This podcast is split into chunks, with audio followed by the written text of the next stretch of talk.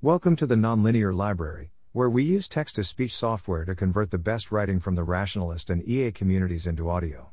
This is Convoy Crackdown, published by Zvi on February 21, 2022 on Less Wrong. The convoy has been dispersed. Yet Tyler Cowen was clearly correct that this will be a very important event. The story has barely begun. Writer's note this post violates some of the usual lines that I set for myself regarding politics, because I do not know how to communicate the situation without doing so, nor does it seem like a situation one can safely ignore. I did my best to keep it to a minimum. As before, I will be staying out of the comments, and ask that related discussions be confined to related posts and conducted to minimize the political component, but I acknowledge that this may not be fully possible in this case and will use discretion. Previously in Convoy and Convoy continued, the puzzle was what was happening and what might happen next in response. Authorities were uncertain what to do. The situation was somewhat out of control. Violence was a distinct possibility, or at least the fear of such violence was informing decisions and rhetoric. There were big disputes over the essential nature of the protest, the protesters, what they wanted and why they were there. As far as I could tell, the protests were unpopular, but that too was disputed. Every edit seemed like it reflected more information from more sources, but more often than not, that only meant increased uncertainty. Most of that is now resolved. The convoy has been broken up by police without incident and with zero violence, or at least, zero violence that didn't involve police acting like police usually act, only minor threats to permanently confiscate people's dogs, in exactly the most basic and obvious way. A few people are still hanging around, but they no longer threaten public order. The three leaders have been arrested. When one engages in civil disobedience and makes oneself intentionally obstructing traffic for weeks, one eventually gets arrested and faces the consequences of being briefly in jail and having a record, and perhaps more if one committed more serious crimes, and the state can convince a jury of that. That's how it's supposed to work. There were less than 200 arrests and they towed less than 50 trucks. There's just one little problem. Before breaking up the protest, as I noted last time, Prime Minister Trudeau won invoke the Emergencies Act. The Emergencies Act may have been a little bit about the need to commandeer towing capacity, but we can now be very certain what it was centrally about. It was about money. In particular, it was about giving the Government of Canada the permanent power to freeze, without trial or legal recourse, all the bank accounts and other assets of anyone it decides was directly or indirectly involved in an illegal protest.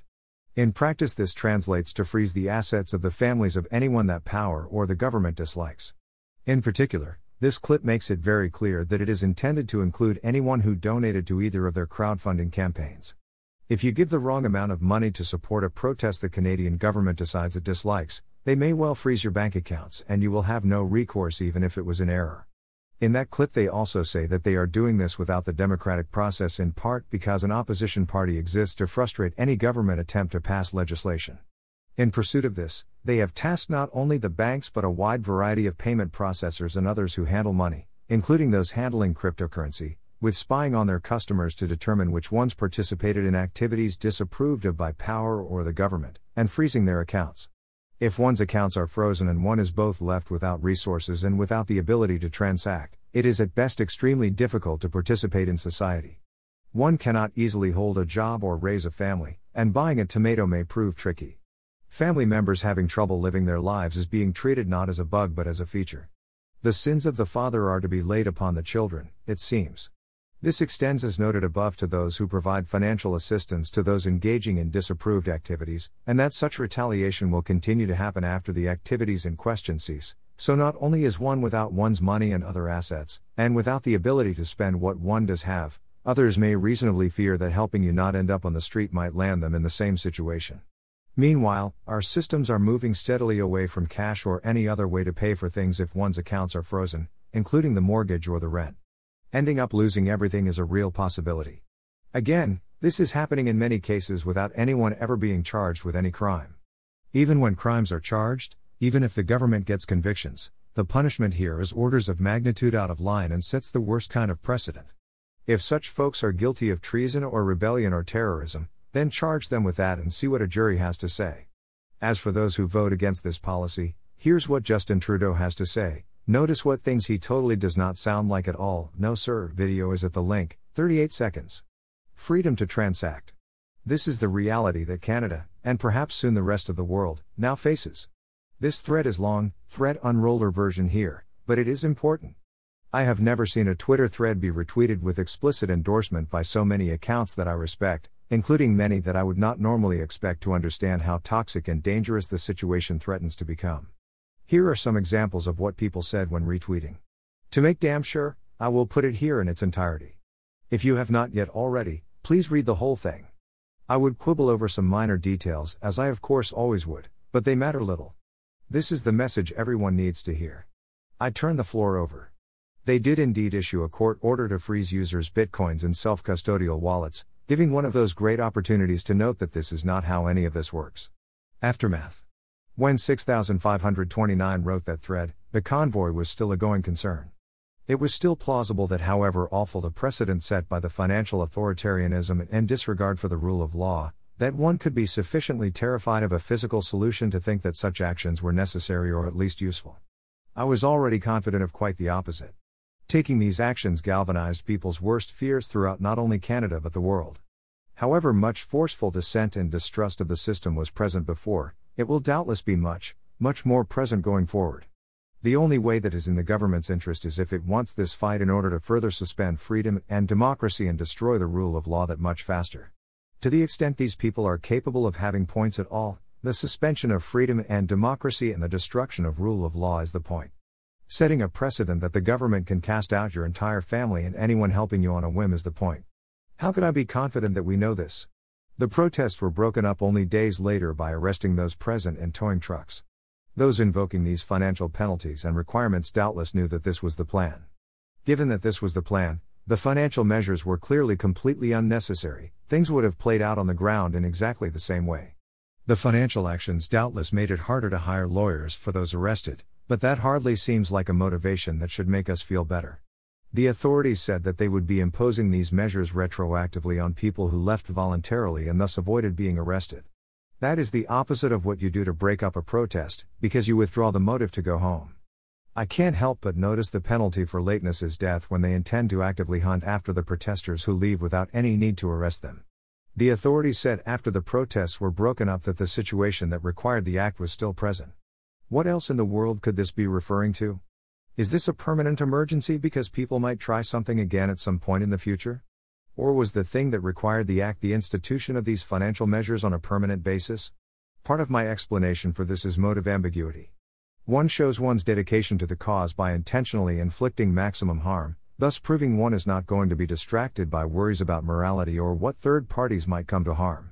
The more damage one can do, the better the demonstration, the cruelty is the point, not because one values cruelty, but to show one is not against cruelty or not supporting freedom, the best proof of which is to go as far as possible in the other direction. I say to the extent these people are capable of having points at all because they importantly have lost at least some and perhaps all ability to have points. This is important. Three sides to every story. The counterargument is presumably some form of they know not what they do, where those involved are so lost they have no ability to think or reason on such levels, and they are doing things of the form convoy bad, people know like convoy. What tools we have to hurt convoy without any model of why such actions would accomplish anything or much care about whether they do. Slash perhaps the idea that one must take action and this is action, demands by various enforcers for more power and more authority to do something, with or without the general instinct that fear will keep the local systems in line without thinking that anything will slip through their fingers. In that model, these dynamics need not involve much agency or intent. The thing ramps up continuously on its own through people following local incentive gradients, resulting in a state that no one especially wanted, but also that they did not concern themselves much with avoiding until it was far too late and the frog was already boiled to death. On my stack is writing the post policy debates should appear one sided, the flip side of this, but, and also because, there is still always, at minimum, another side to the story.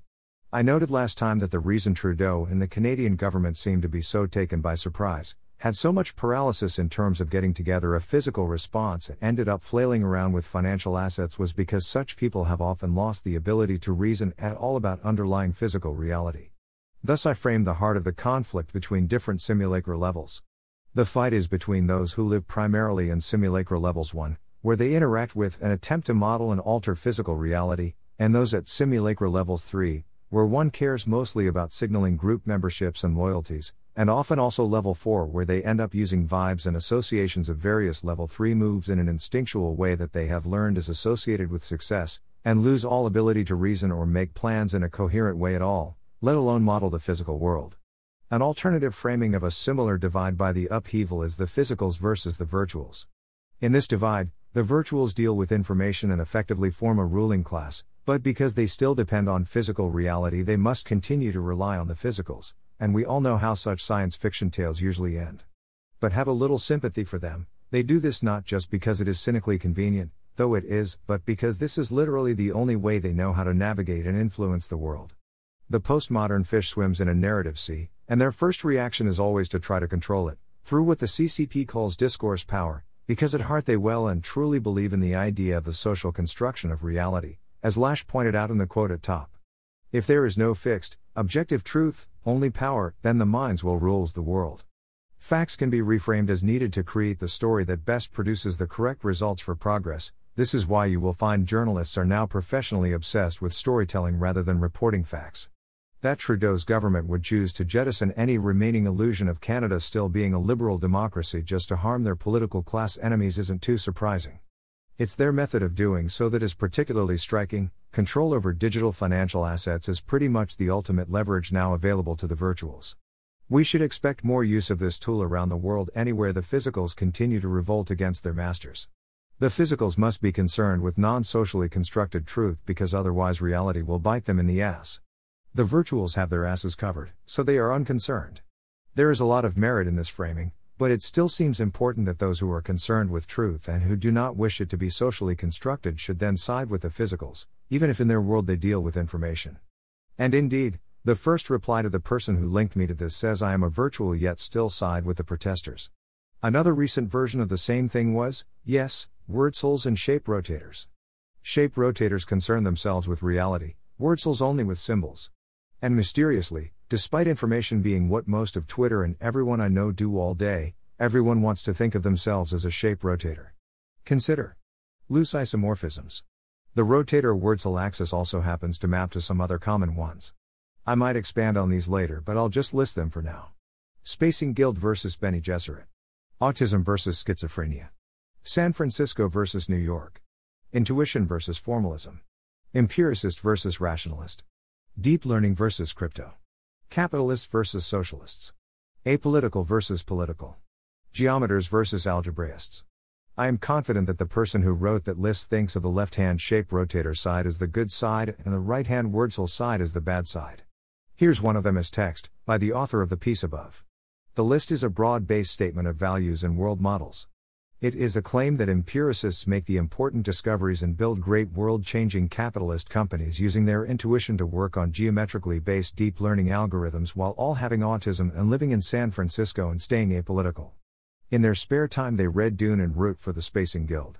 Whereas when Vitalik saw this, he said, Wait, crypto is shape rotation. The same way I see it and think New York and rationalist, and also empiricist though, are shape rotation and San Francisco is Wordcel.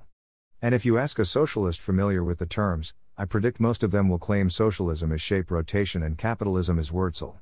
Who is a real American versus whatever the other option is? I'll tell you who isn't not one, it's whichever American is speaking. You know who is out of touch? Not my friends and allies, that's who. There is a right amount of touch to be in, it isn't maximal, but that is never what people are debating. Same principle. The initial dialectic tactic was to take a superficial division between one simulacra three quarters alliance of Wordcels virtual slash politicians whatevers and another that is also that, and frame it as your side being shape rotators physical slash outsiders whichevers, and that everyone has to pick a side or the awful other side full of Wordcels virtual slash politicians will win. The new tactic is to deny that there were ever any meaningful physical reality at all. Framing this as a battle between teams, of course, is playing into the whole idea of socially constructed reality and virtual Wordcels operating on Simulacra 3, whereas the whole point of noticing the divide is to do the other thing. Putting more of the right people in your coalition or having the right symbolic associations does not make one right, or if you think it does, then you have already chosen your side. In this context, we can revisit the Tyler Cowen concept of looking for the strong analytical thinkers. Look for strong analytical abilities, and if you don't see it, run the other way. Now it makes more sense, although it risks continuing to play into the underlying problem by looking at coalitions and choosing sides on that basis. In that light, it is important to note that this principle has now reversed itself. When one looks at the original convoy, one indeed struggles to find strong analytical thinkers. Yet the same can be said for Trudeau and the rest of the government response. In no way does it reflect strong analytical thinking or thinkers. The Canadian government, not the convoy, is the relevant actor here. It no longer much matters how it started, only how it's going. In the early stages, the strong analytical thinkers had a wide variety of reactions to the situation. But you know what all the strong analytical thinkers are doing now, after the freezing of bank accounts? As far as I can tell, at least in the informational world I have constructed for myself, all of them stand united. I have not seen a single attempt, however weak, to defend the actions taken or even to claim they are of minimal importance. Including people whose views mostly differ strongly from most others in my orbit. Whatever they think of arresting the protesters and of the original convoy, everyone's reaction to the freezing of accounts is the same, and looks like some version of these examples. It might be time to run the other way, and perhaps shout it from the rooftops. What to do now? There are two categories of things to do the general and the personal, with some amount of overlap. The general would involve political action, with some combination of education, persuasion, awareness raising, voice raising, lobbying, working with those who set such policies in various capacities, academic work, voting, lawyers, and so on to combat the rise of such authoritarian policies and protect the freedom to transact, the rule of law, a right to due process, and so forth. Hopefully, without getting your accounts frozen. Others can speak better than I can on this, but I will note that I consider this policy debate sufficiently one sided that I would support it being what the EAs call a cause area. The personal involves protecting yourself and those you care about against the threat of such actions coming for you. At some point in the future, this could happen to you. What is acceptable now may not be acceptable in the future, in a first they come kind of way, and such winds can change quite fast. Or at a minimum, the need to ensure that this does not happen will constrain your behavior and your freedom and cause you much stress. It need not be about taking explicit political or other action. Sometimes this will be a pure misunderstanding or other error. People get frozen out because of mistaken identity or an abundance of caution. A very good friend of mine had it happen due to a tax dispute in which the government was neither correct nor communicative and it caused tons of trouble, although this has since been cleared up. Thus, the value of taking actions to minimize one's vulnerability to such actions was already important, and seems that much more important.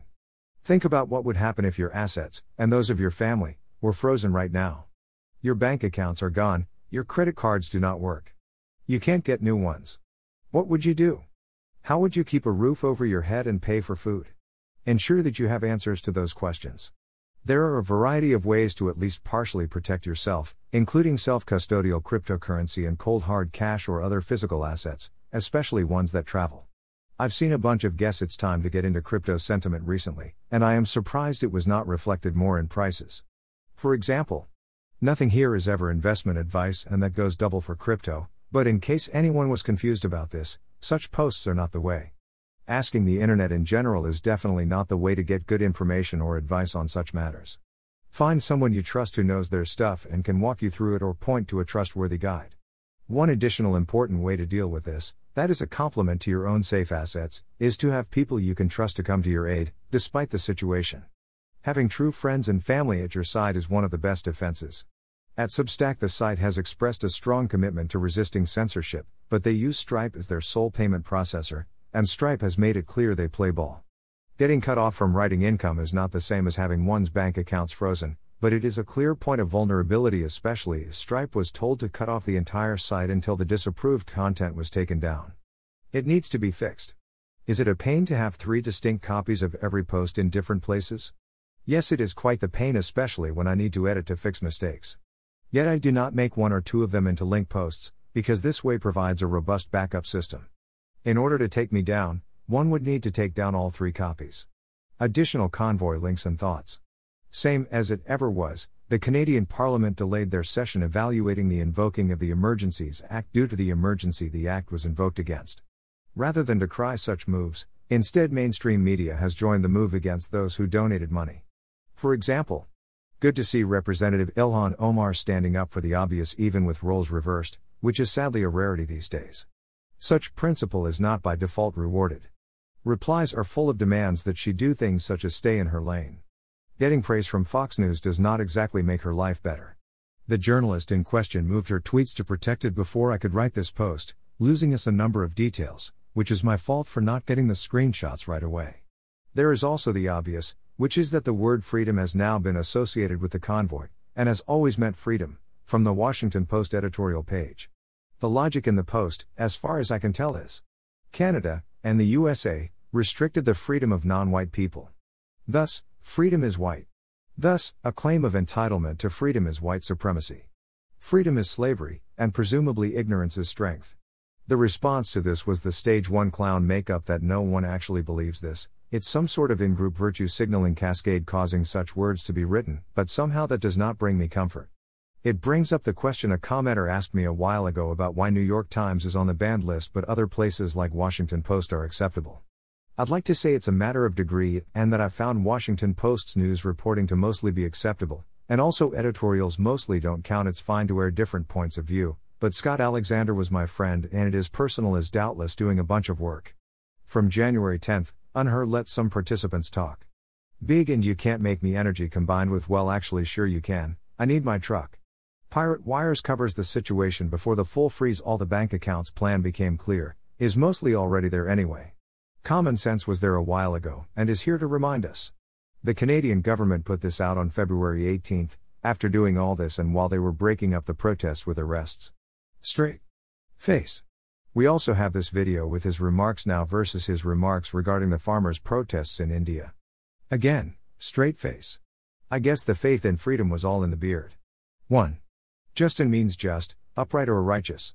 I checked for nominative determinism regarding Trudeau and no one knows the origin, but to me it seems to be obviously true water from the French true and dough from which here clearly represents the righteous filtering out of the undesired or impure. Thanks for listening.